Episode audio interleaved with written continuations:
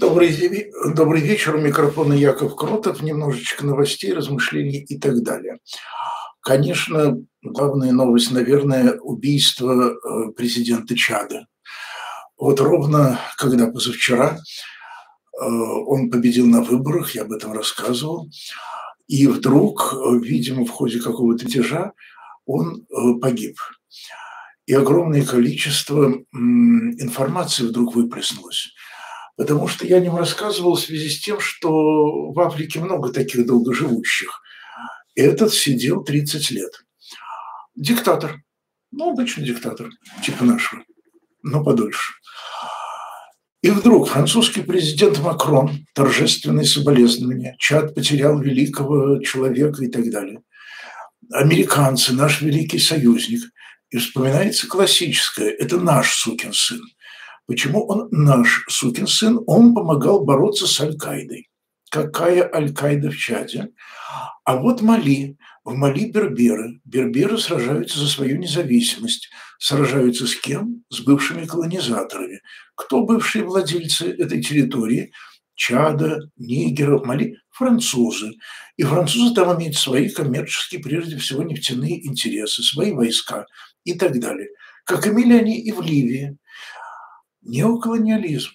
То есть продолжается высасывание чего-то там из Африки, но уже как бы через... А, собственно, наше изобретение это прокси, как это, гибридный колониализм, гибридный. Э, как мормоны мне объясняли, что мы против того, чтобы давать взяток, давать взятки. Но что делают наши адвокаты, нас не касается. Это их адвокатов работа.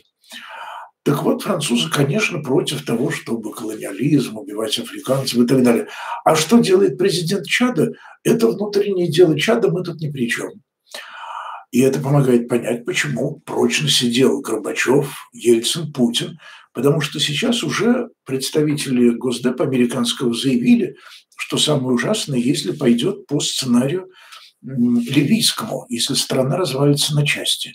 Напомню, что страны НАТО бомбили Ливию, чем в немалой степени способствовали ее развалу на части. Но ну, представим себе, что вот нас сейчас, москвичей, будут бомбить для освобождения от Путина. Мы представляем себе, что возникнет на руинах, да еще с ядерным чемоданчиком. Поэтому и когда был Горбачев, и позднее, и даже до сегодня, Запад делает ставку на то, чтобы в Кремле был хотя бы, пускай сукин сын, но тот, который гарантирует стабильность. Я это слышал от многих поляков, надо сказать, когда только пришел Путин, и я говорил, вы понимаете, что это каннибал, людоед и человек, который уже взорвал своих соотечественников, еще много чего сделает. Зато России, некоторые из них потом приносили извинения, но меньшинство. Под этим кроется, безусловно, ну, в худшем случае расизм, отношение к русским, э, как к народу дикому, необузданному и варварскому – нам, французам, полякам, американцам, не нужна твердая рука, а им нужна. В лучшем случае это просто попытка ну, вот создать еще одного такого гибридного фюрера. В любом случае, это, конечно, политиканство, лицемерие и бесчеловечность. Что еще сегодня? Стрельба в Лонг-Айленде, в кондитерском магазине. Один человек погиб, один ранен. Продолжается уже близко к завершению процесс Флойда. Наверное, самое главное – это завтра, а не сегодня. А, еще сегодня, между прочим, с днем рождения. Happy birthday. Герой, герой войны. Человек, который во имя своих убеждений поднял восстание, не побоялся полиции, не побоялся ареста и тюрьмы и был брошен в тюрьму, отсидел срок и продолжил заниматься политикой. Добился того, что стал во главе страны. Приложил все усилия для того, чтобы победить коррупцию, и во многом победил. Создал хромированную, я бы сказал, государственную структуру. Ни пятнышка, ни порока эм, начал расширение границ страны, возвращая ей исконные земли. И в конце концов, когда его замыслы потерпели все-таки неудачу, он э, покончил с собой. Достойный человек Адольф Гитлер. Гитлер сидел в тюрьме за свои убеждения. Гитлер воевал в Первую мировую войну. Гитлер боролся с коррупцией. Гитлер боролся с инородцами, хотя сам был ауслендер, на, на что указывали его противники, прежде всего коммунисты и социал-демократы, что посмотрите, друзья, кто борется, э, хватит кормить Кавказ, как говорят в некоторых других странах. Борется, извините меня, уроженец Линца, это австрийский город, он немножечко не немец. Так вот, недостаточно быть героем, чтобы быть порядочным человеком. Как говорил Максим Горький, не всякий, кто бит нагайками, революционер. Возвращаясь к завтрашнему дню, между днем рождения Гитлера и днем рождения Ленина. И сто лет академику Сахарову завтра. Если будет время, я схожу, возложу цветы, как я это делаю, стараюсь каждый год – к дому, где жил Сахаров. Это на Садовой, эм, напротив Курского вокзала, ближе чуть-чуть к Яузе. Там есть мемориальная доска, есть куда положить. Э, так вот, эм, Навальный, мне пишут, разве Навальный кончает с собой? Он же защищает свое право на врача, он хочет жить. Вы понимаете, если ты хочешь жить, ты не можешь начинать голодовку по одной причине. Принудительное кормление предписано правилами, но оно не обязательно. Могут и не кормить принудительно. А главное, если верить тому, что пишет жена Навального, э, у него возможен сердечный приступ. Голодовка – это все-таки действительно тяжелейшее испытание для организма. Поверьте мне. И шутить с этим не следует. То есть, когда вот я рассказывал на днях, Сергей Адамович Ковалев в 1977 году объявлял голодовку, он ее объявил только потому, что ему один из заключенных, медик, ну, студент-медик, но все-таки медик, посмотрел, говорит, у тебя, кажется, рак. Ну, когда рак, тут уже... И Ковалев объявил голодовку. Оказалось, что это был неправильный диагноз. Все-таки студент, не совсем медик. Но Ковалев оказался перед лицом неминуемой смерти. Когда ты перед лицом возможной смерти выбираешь верную смерть, потому что если не будут кормить, и ты умрешь с голоду наверняка, а Навальный, его жена и так далее, никто не говорит о возможности эм, э, возможности того, что его будут насильно кормить, принудительно кормить. Значит, они убеждены, что он идет на смерть. И, может быть, он действительно идет на смерть. Я надеюсь, что он даст назад под каким-нибудь предлогом. Ну вот, например, завтра выйдут люди на улицу, и Навальный скажет «Спасибо, такая поддержка, я решил прекратить голодовку». Да как угодно, пусть без предлога, но надо заканчивать. Если человек хочет жить, он должен идти, может быть, на компромисс с системой, не знаю. Вот. Но на самом деле жизнь все-таки не самое главное. Кроме жизни есть еще честь, совесть и так далее. И мне один человек в Фейсбуке очень четко, он психолог, объяснил, почему вот люди поднялись за Навального. Совесть. Совесть, неспокойная совесть сфокусировалась на казусе Навального. Не на казусе Юрия Дмитриева, не на деле Никиты Белых, Э, который, напомню, губернатор Вятки и который, собственно, нанимал Навального на Кировлес. А вот на Навальном сфокусировалась неспокойная совесть.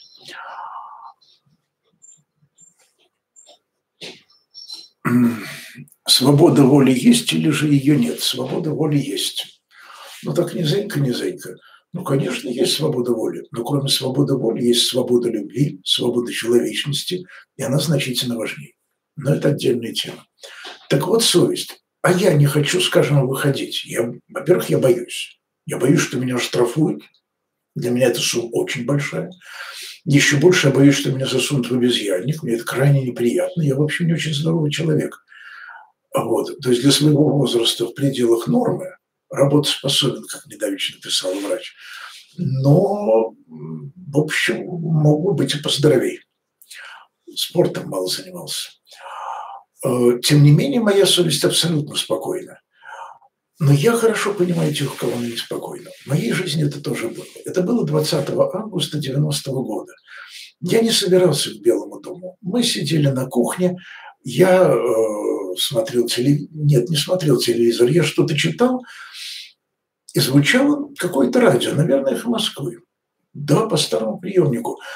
И там был какой-то литовец. Он рассказывал про то, как они во время осады телецентра стояли живой цепью против наших танков, и как он утеплялся на ночь. И вот это меня заело, потому что я, как археолог и турист, который много ходил с археологическими разведками, этот язык я понимаю, как разбить палатку, какие надеть носки, что набрать в термос.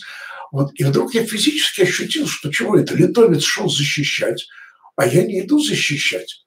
Вот. И я утеплился, взял термос и пошел. Э, мы стояли в цепочке, там, где сейчас памятник э, Столыпину, да, вот, сейчас там огорожена оградой, чтобы уже никто больше не смог стоять и нападать. Я хорошо помню, что мы стояли очень весело, все время шутили. Это был истерический смех и истерические шутки, потому что мы очень боялись. Где-то стреляли. А мы очень боялись. У меня потом лет 6-7 была жуткая клаустрофобия и боязнь темноты. Но, видимо, одно как-то было связано с другим. То есть, если поезд метро останавливался, я покрывался холодным потом.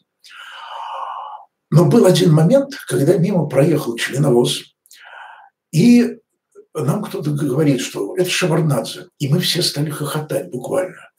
Почему? Потому что тот импульс, который нас подвинул, вот эта вот совесть, и Шеварднадзе, это было настолько несопоставимо. Подошел бы Ельцин, мы бы и над ним смеялись, потому что мы понимали, Ельцин – номенклатурщик-аппаратчик, а свобода – это свобода. Мы, на совесть пошла, а не то, что нам Ельцин нравится. Так было в 91 году мы прекрасно понимали, что нас мучает совесть. И с тех пор я несколько раз еще выходил на такие дела. Совесть. А сейчас она меня не мучает. Э, потому что я считаю, что я делаю более чем достаточно для того, чтобы приблизить э, свободу в России по моим не очень большим силам. И уж точно я считаю, что фигура Навального не та фигура, которая ведет к победе демократии. То есть дай бог ему здоровья, выпускай всех, выпускай Навального, выпускай сотни политзаключенных и узников совести. Но я вспоминаю Гитлера, великого борца с коррупцией и великого борца с засильем приезжих. Я спрашиваю себя, в чем отличие, и я не очень-то нахожу это отличие. Вот так вот. И когда я слышу Сергея Пархоменко, который очень-очень-очень совесть в нем сыграла, кто такой Сергей Пархоменко? Прежде всего, богатый человек. Богатый, просто богатый. Я помню, как вкусно он, причмокивая, сообщил, что ему Европейский суд по правам человека присудил вкусную сумму за то, что его неправедно забрали в каталажку. Это человек, который все эти десятилетия руководит. Извините меня, это не одна тысяча долларов зарплаты в месяц. Это совсем другой социальный уровень. И по моим представлениям, вот совесть сейчас грызет людей средний класс, которые в разы богаче меня и многих, я думаю, других. И вот все эти годы они благополучно жили, их не грызла совесть из-за Украины, Сирии, Чечни, их не трогали. А сейчас до них добрались. Под ними зашаталось кресло. Пространство возможностей сузилось. И у них совесть заговорила. Конечно, лучше поздно, чем никогда. Но что из этого выйдет продуктивно? Не думаю, что что-то выйдет. И почему? Потому что совесть – это не самое главное в человеке. Совесть – это второе название стыда. Это чувство ответственности перед коллективом. Моя совесть – это ответственность перед самим собой. Вы думали, я скажу Богу? Нет, перед собой. Перед Богом это не совесть, это все существо. Грешен. я даже не обещаю справиться. Я просто его прошу, будь рядом. И мне не стыдно. Это нельзя назвать стыдом. Это покаяние, это что-то совсем другое. Это сознание того, что никакой коллектив не поможет, и прощение невозможно. А по любви может быть. Так что вот этот стыд, что мы тут благополучные, а он там голодает, я очень хорошо это чувство понимаю, но разделять не буду. Не буду, я неблагополучный. И э, я за то, чтобы он голодал, но я не понимаю, зачем выходить. Почему недостаточно слова? Что изменится? Я думаю, что завтра э, опять люди выйдут, очень многих посадят, многие выйдут вторично. А закон поэтому за это уже предусматривает посадку. Зачем это надо? По-моему, не зачем. И будет как в Беларуси, где говорили всеобщая забастовка, обернулось тем, что там 400 политзаключенных, и народ скидывается деньги, чтобы их как-то эвакуировать. И люди уже эмигрировали. Эмигрировало несколько сотен человек. Лопнул мыльный пузырь. Значит, оказывается, ничтожное меньшинство белорусов хотело и хочет демократии. А большинство спокойно. Лукашенко так Лукашенко. Простенько, но со вкусом. Так и в России, точнее, в России намного хуже. Надо это трезво понимать. Без трезвости ничего не будет. Эм... Так, есть ли смысл умирать за политическое мировоззрение? Разве Господь похвалит Навального, если он умрет во время своей голодовки? Послушайте, не надо припутывать себя создателя, сюда создателя. Господь его возьмет как героя, как мученика. Но давайте определимся. Навальный хочет покончить с собой или все-таки он хочет выздороветь? Я не думаю, что он серьезно голодает. Я очень на это надеюсь. Иначе бы я вышел демонстрировать туда, в Покров. Не сюда, пикетировать с призывом к Навальному прекратить забастовку. Вот о чем я попросил. Эм, стоит ли возвращаться в Россию? Скучаю по менталитету. Если вы скучаете по российскому менталитету, то вы унесли его с собой. Нету российского менталитета. Есть 140 миллионов очень разных людей.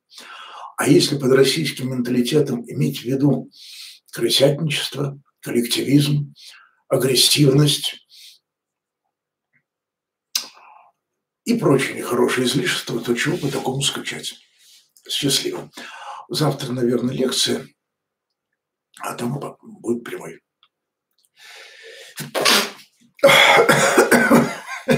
Прошу прощения. Я не на вас чихаю, просто вот как-то так вышло.